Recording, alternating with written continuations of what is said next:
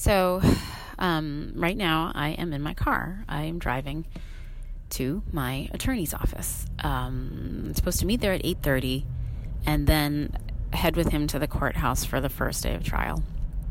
Um, today is jury selection. The voice you hear is mine.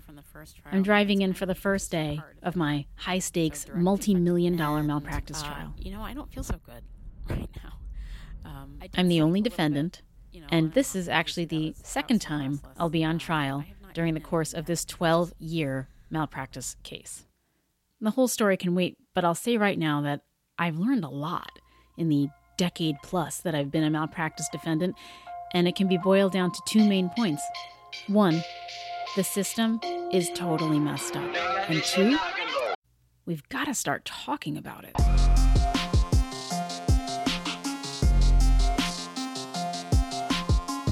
Welcome to this podcast, The L Word. We need to talk.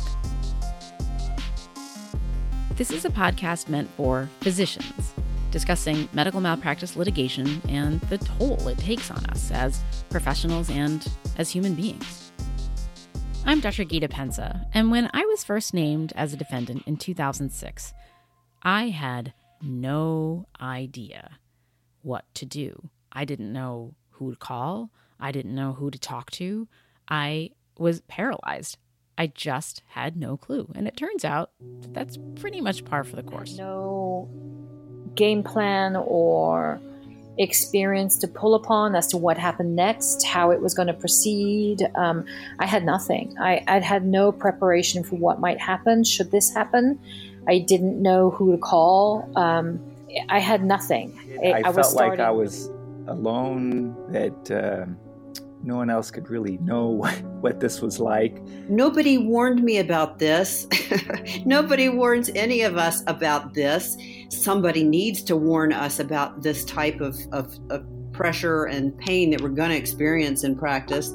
I think that I was incredibly well prepared for so many things, but I was never prepared for this.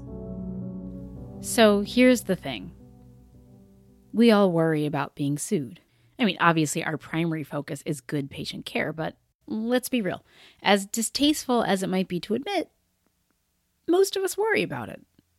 At least, you know, in the abstract sense that it's something looming out there that we don't want to happen to us.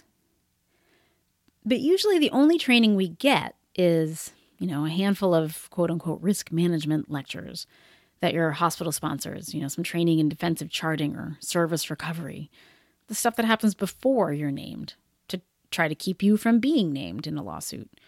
And that does have its role, and hospitals love it because once you're sued, they're often sued with you. But the truth is that whether or not you're sued is largely a crapshoot. And once that envelope is in your hand, once you are named as a defendant, most of us don't have any idea what to do or what happens next. And when you enter that world, you are like Alice in Wonderland, falling down that rabbit hole into a world where you have no idea what to expect, whom to trust, what directions to follow, or how you'll ever get out.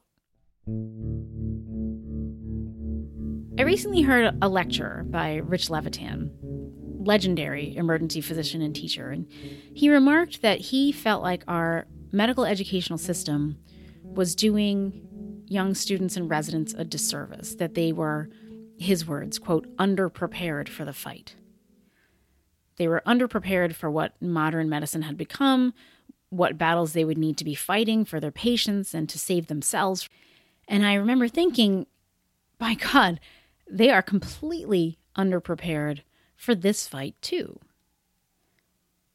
It's as though the medical system said to us, you know, we'll train you up to a certain point, make sure you know the medicine, but once you're a defendant, as far as that goes, you know, you're on your own. Godspeed. So, the reason that this podcast is called The L Word is because doctors don't like talking about lawsuits or what they do to us as human beings. As one doctor put it, as much as we work together and as close as we are on a personal level, we never talk about it. Nobody ever talks about it. You probably have colleagues right now who are being sued and you have no idea. These partners that I've had for over a decade, nobody discusses it. And I'm sure that it, it's still happening. And I don't know what's going on within my group because we don't discuss it. We don't talk about the fact that it drives good doctors out of medicine. It drives them to drink. It drives them into divorce, into depression, into suicide. And our inability to talk about it ensures that every physician who enters this realm feels ashamed and isolated and terrified. It ensures that we will remain ever underprepared for the fight. And that's something that we should change. For the first one, I was just, you know, you're kind of young and fresh and idealistic. I've always been very idealistic about medicine. Um, this is Dr. B. He's one of a group of physicians who agreed to do interviews with me about their experiences in litigation, how it affected their practices and their lives. I'm keeping them anonymous, although many of them offered for me to use their real names. They've all given permission for me to share their stories in an effort to help other doctors understand this process and its emotional impact better. I um, absorbed a lot of internal anger. Um, I, you know, I, I didn't even, even know how to talk about it with anyone. Um, so, in this series, we're going to be discussing I, uh, the gamut from litigation stress and malpractice stress syndrome. Uh, I compensated in some unhealthy ways as well. To preparing for your deposition, to how litigation affects your relationships. Uh, I know it affect my, affected some of my close relationships. Your spouse, your children. We'll talk about litigation and burnout. It made me detest going to work. Uh, made me suspicious of patients, and you know, litigation and suicide the climate of malpractice in various states, and how to protect your financial assets. We'll get advice about dealing with the different stressors at each phase of this long journey through litigation. We'll talk to experts about concrete strategies for coping. We'll talk about what it's like to go to trial, to deal with expert witnesses, plaintiff attorney tactics. And mostly you'll hear stories from doctors like you wonderful, good, kind, competent doctors who have been sued and who want to change the experience for other doctors going forward. Because the first step for all of us is learning how to talk about it openly, sharing our experiences, and removing the stigma. My hope is for those who haven't gone through this yet to learn about the process, to know what to expect, to be better prepared for the fight. And I want for those of you who are going through this now or struggling through the aftermath, I want you to realize that your career is so much more than any one individual case, and that you're not alone in what you're going through, and that your feelings are understood and justifiable, and that you can make a difference for others just by telling your story. So, in the remainder of this episode, we're just going to start to answer the question What's the big deal? Why is litigation stress the problem that it is for so many of us? Why am I bothering to do this podcast? Why can't doctors just get over themselves and deal? When non physicians have asked me this question in the past, I found it hard to answer. The truth is, it's complicated. All right, so look. Thankfully, some doctors don't have trouble expressing it at all most of us are intellectually like, I won't say Olympic athletes, but top athletes. Okay, we've typically been in the top part of our class from grade school on, high school, college, med school, residency, etc. We're, we're, the, we're the winners.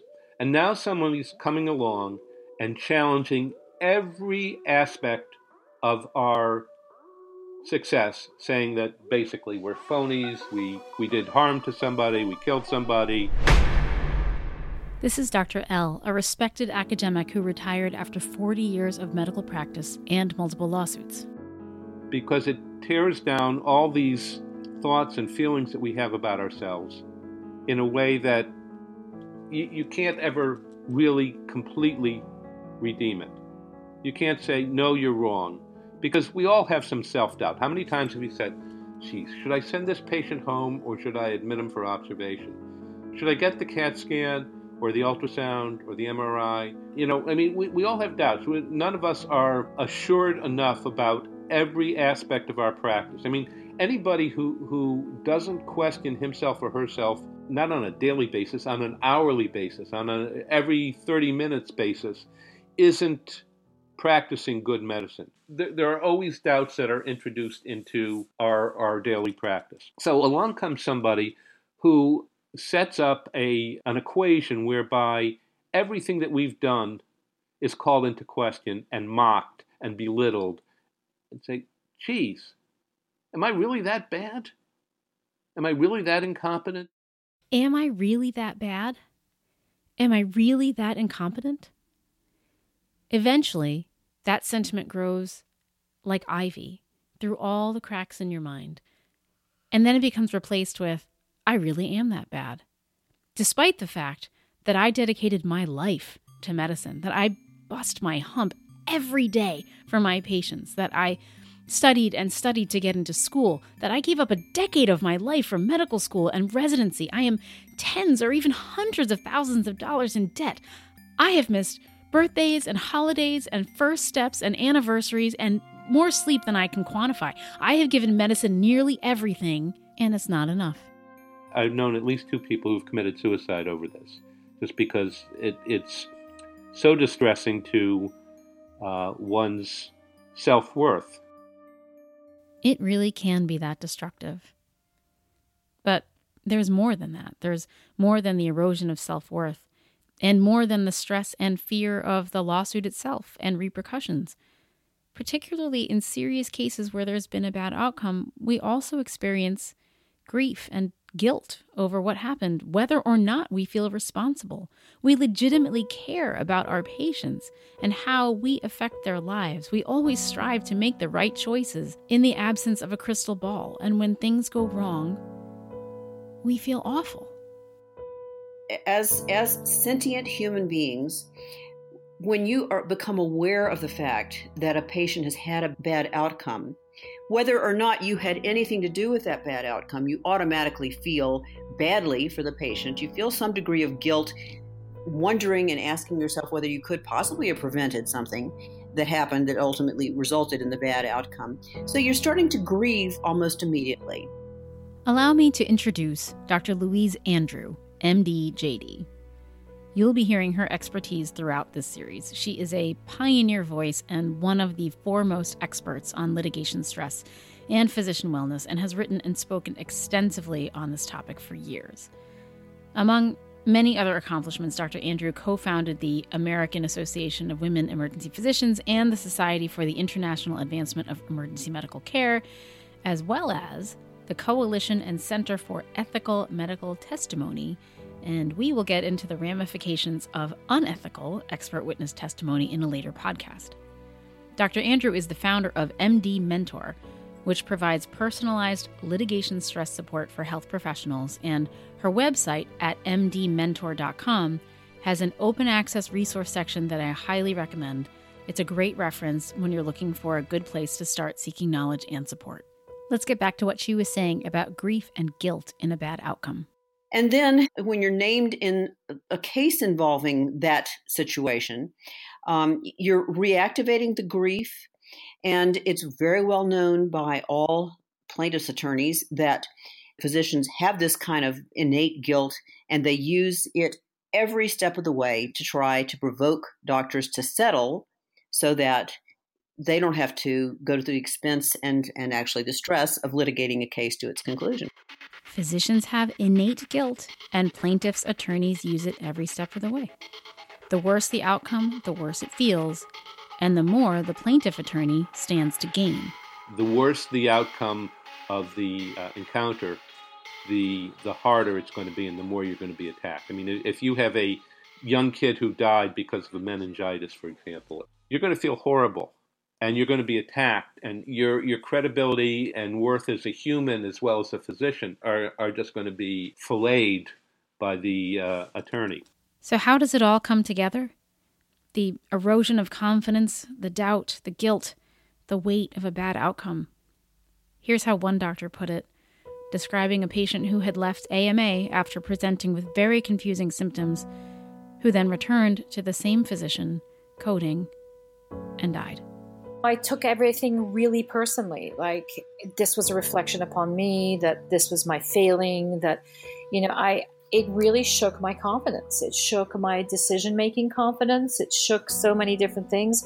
You know, I had taken care of many dissecting aneurysms as a as a resident. It's not like I'd never seen them. I'd seen plenty of them. Um, I've seen them since. It's she was very atypical. She was. I had no history. She didn't look like it. Everything was loaded against me, and yet I was made to feel like somehow I was less than by allowing this to happen. Plus, you know, somebody died and she did it right in front of me. So I don't care whether you're responsible or not. That kind of stuff scars you, you know? And now, add to all of this the weight, the complexity of litigation, a world that you likely do not understand while the attorneys knowingly prey on your emotions from the very second they write the complaint that you'll read when you're served. On top of all of that, now you're worried about your career, your future jobs, your finances, your reputation, your insurability. And what are you told from the get go? Don't talk about it with anyone except your attorney.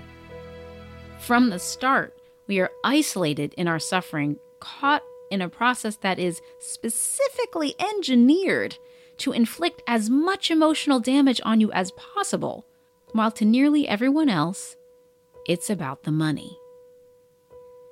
Now, before I leave you completely devoid of hope, let me say that there's more to come. I first had the idea for this series when I was still in litigation myself, six months before my second trial. Doing these interviews, hearing these stories, and the advice from docs who had been there was incredibly helpful to me, and I hope it will be to you too. We've talked about why litigation stress exists, and in the series to come, we're going to cover more on litigation stress and its evil twin malpractice stress syndrome, and how you can cope with it, even thrive despite it. We'll also talk about the nuts and bolts of the litigation process because I truly believe that preparation is an antidote to anxiety. Remember, you are not alone in this, and you'll be hearing from physicians like you who have successfully navigated this, who understand how you feel, and I would like to take a moment to publicly thank them and the experts you'll be hearing from as well for volunteering their time and their stories to help all of us. Until next time.